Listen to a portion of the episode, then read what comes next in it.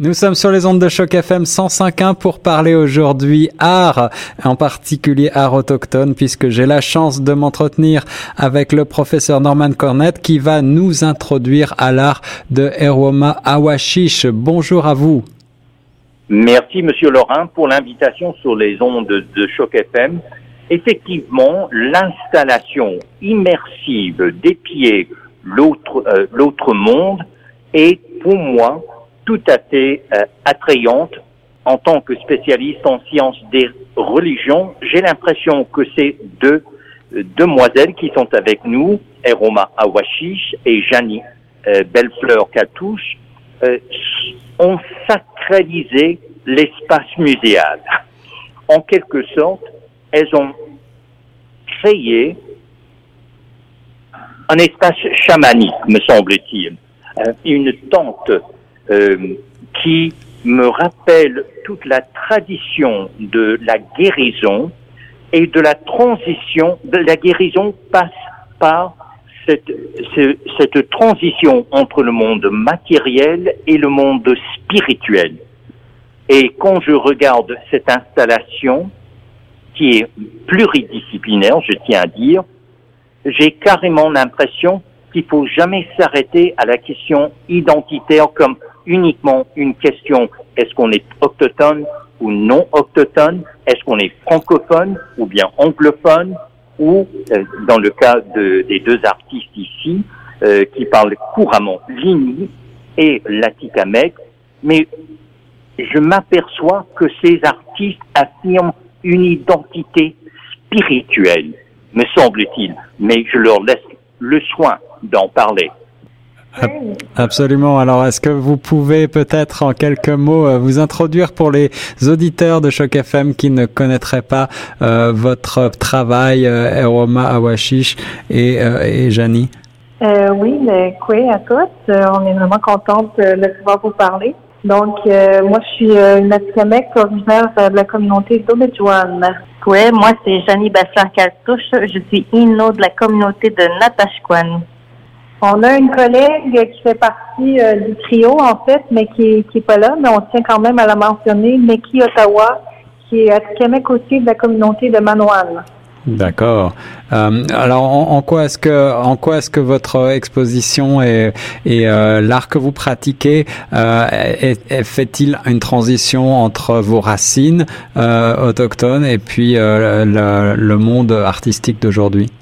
Ben, ce qu'on présente euh, ici, c'est euh, pas seulement une œuvre euh, visuelle, mais c'est aussi une œuvre conceptuelle, je dirais, parce que on, on, on a décidé, en fait, le, le titre de cette, de cette œuvre-là, c'est Kusatsugan en Atikamek et en Innu. Et puis, et puis l'autre monde, c'est seulement un sous-titre. Donc, pour nous, c'est très important. On voulait pas traduire le, le titre. Le titre, c'est en Atikamek et en Euh, on n'a pas fait la traduction.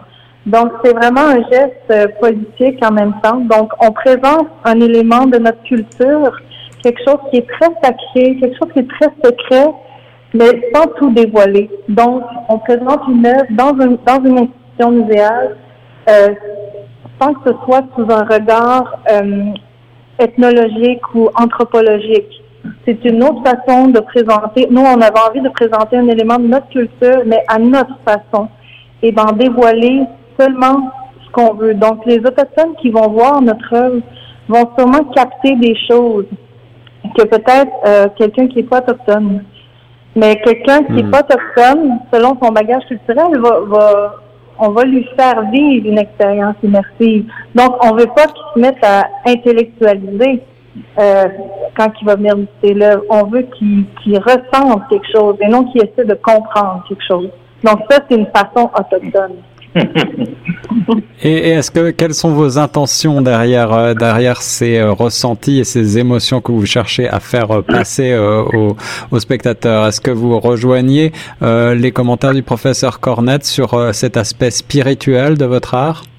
Euh, oui, euh, je rajouterais aussi que c'était pour euh, permettre à chaque spectateur de vivre intérieurement, psychologiquement, émotionnellement, à sa façon, le, concept, notre notre installation en fait, pour on a beaucoup introduit des choses qu'on qu'on nous a parlé à propos de, de de, de cet euh, aspect de notre culture, mais on l'a comme transformé en notre facette. On y a mis beaucoup de notre touche personnelle pour permettre, euh, euh, vu qu'on a comme des différentes disciplines. Moi, je suis cinéaste et Romain est dans l'art visuel et Meki est un petit peu plus dans le monde graphique, design. comme ça, on a comme tout mélangé, tout ce qu'on était et tout ce qu'on on nous avait expliqué par rapport à ce c'est une interprétation. Oui, une interprétation. C'est vraiment euh, notre interprétation de, de, de, de, cette, euh, de, de, de, cet élément de notre culture. Donc, c'est sûr qu'il y a un aspect spirituel. Moi, dans ma démarche artistique, c'est déjà quelque chose qui est très, très présent. C'est toujours euh, ce côté spirituel qui est là, ce côté sacré aussi. mais Là, c'est différent. En même temps, de travailler mhm. avec deux autres personnes, euh, mhm. ça vient, euh, ça bien fonctionné. Ça, a très bien fonctionné, oui. oui. et, je veux dire, j'ajoute qu'il s'agit même, à mon avis, d'un portail au monde spirituel et par le fait même au monde, au monde autochtone. Et quand euh, les artistes mentionnent que c'est une œuvre, une collaboration entre les trois, je tiens à souligner à quel point cette installation elle est d'abord immersive parce qu'il y a des il y a une trame sonore fascinante, il y a du dessin animé, il y a la photographie, euh, donc on rejoint, il y a à mon avis en quelque sorte une synthèse artistique autochtone dans euh, cette installation épier l'autre monde, et c'est pour cela que je dis en portail au monde autochtone, en portail au monde spirituel, puisque les deux vont de pair, mais aussi, devrais-je dire, c'est une expérience, et Mlle Awashish vient de dire, euh, il ne s'agit pas d'intellectualiser, mais plutôt d'expérimenter. Et j'étais là hier soir, lors du vernissage, j'étais de nouveau euh, cet après-midi, alors que les gens entraient, et c'est tellement une invitation intime, presque individuelle. Euh, Est-ce que ça, c'est voulu de votre part que ce soit une expérience intime, voire individuelle? Absolument. C'est ça le but. En fait, la structure dans laquelle les gens sont invités à, entrer, euh, elle devait même être plus petite. Mais pour des questions euh, de, sécurité, on, on, on, on adapter la, la structure. Mhm. Mais c'est vraiment ça, c'est on invite les gens au recueillement un peu d'une certaine façon en, entrant euh, dans la structure. Et puis la trame sonore, vous en parlez tout à l'heure, la trame sonore est un élément très, très euh, important dans cette installation. Parce que c'est un peu euh, cette trame sonore-là qui, qui, qui, qui habite l'œuvre, qui, qui donne l'atmosphère dans la trame sonore, je tiens à mentionner, on est trois femmes à avoir travaillé sur ce projet. Mais euh, quand on a commencé le projet, euh, on était en, résidence euh, à Oboro. Mm-hmm. J'étais enceinte de huit mois, donc on avait enregistré le, le cœur, le battement du cœur de mon bébé. Donc, on a utilisé ça dans l'installation, on l'entend. Donc, mm. ça aussi, ça ramène à l'intimité. Le, le cœur du bébé qui bat, ça nous ramène à, à s'intérioriser. Ça se passe à l'intérieur.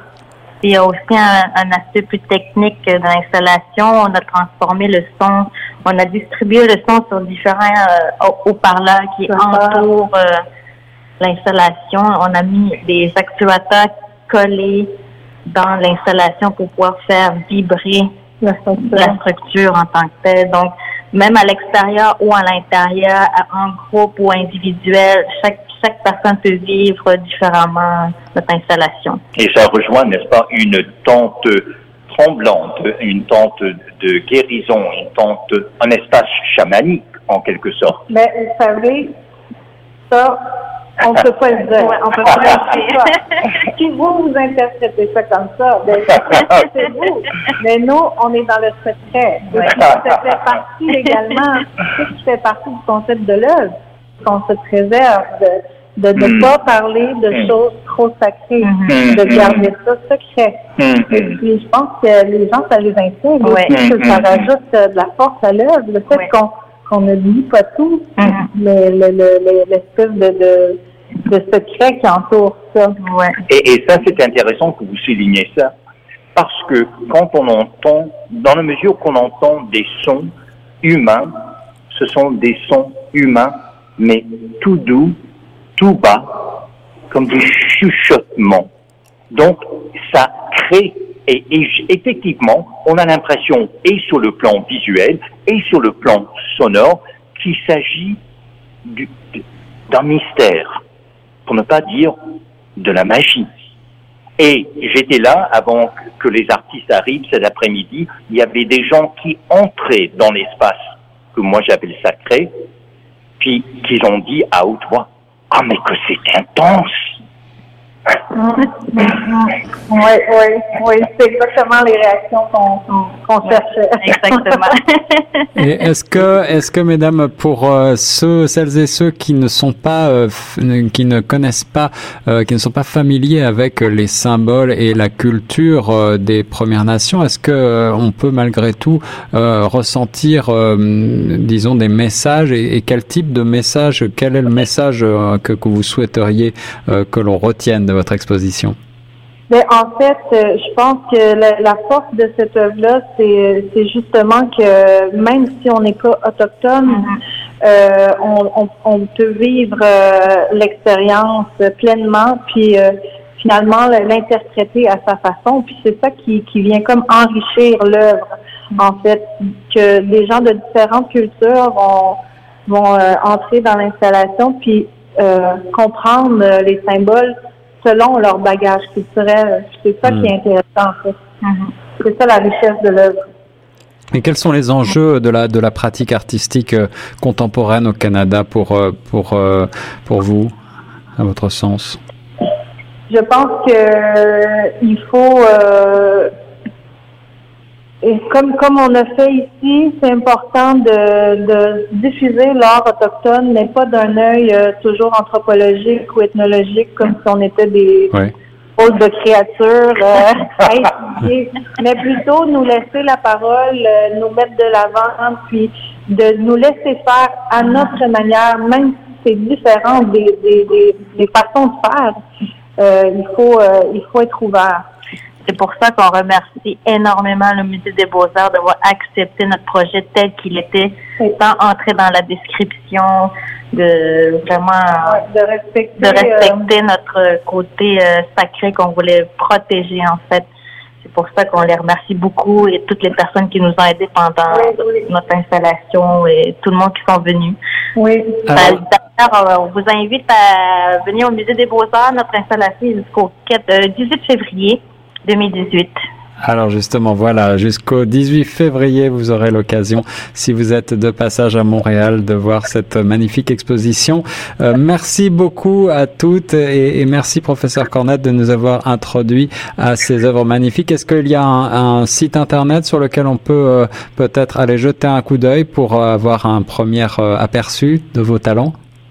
Euh, ben, je pense que vous pouvez déjà aller sur le musée, euh, le site du Musée des Beaux-Arts de Montréal pour euh, euh, une petite introduction à l'œuvre. Euh, ou sinon, euh, moi, vous pouvez voir mon travail un peu sur Internet. Euh, je pense que j'aime Ouais, aussi, mon je peux voir ces Ouais, films. mes films peut-être sont sur euh, des sites un peu partout. Et, et je tiens à dire, Monsieur Laurent, euh, que qu'il s'agit d'une œuvre de, de femmes, de femmes autochtones, et la présence féminine est énorme. La charge affective et par les, les symboles et par tous les mois qu'on ressent quand on, est, on entre dans cet espace combien intime. C'est une œuvre, à mon avis, une œuvre de femmes autochtones qui s'affirment et qui puisent en tout, tout le trésor symbolique de la culture autochtone. Merci beaucoup, professeur Cornette. Merci Roma Awashish et Jani Rossier-Caltouche pour cette présentation et nous vous souhaitons euh, tout le succès que vous méritez pour cette très belle exposition à voir donc au Musée des Beaux-Arts de Montréal. Quant à nous, on reste sur les ondes de choc FM 105.1.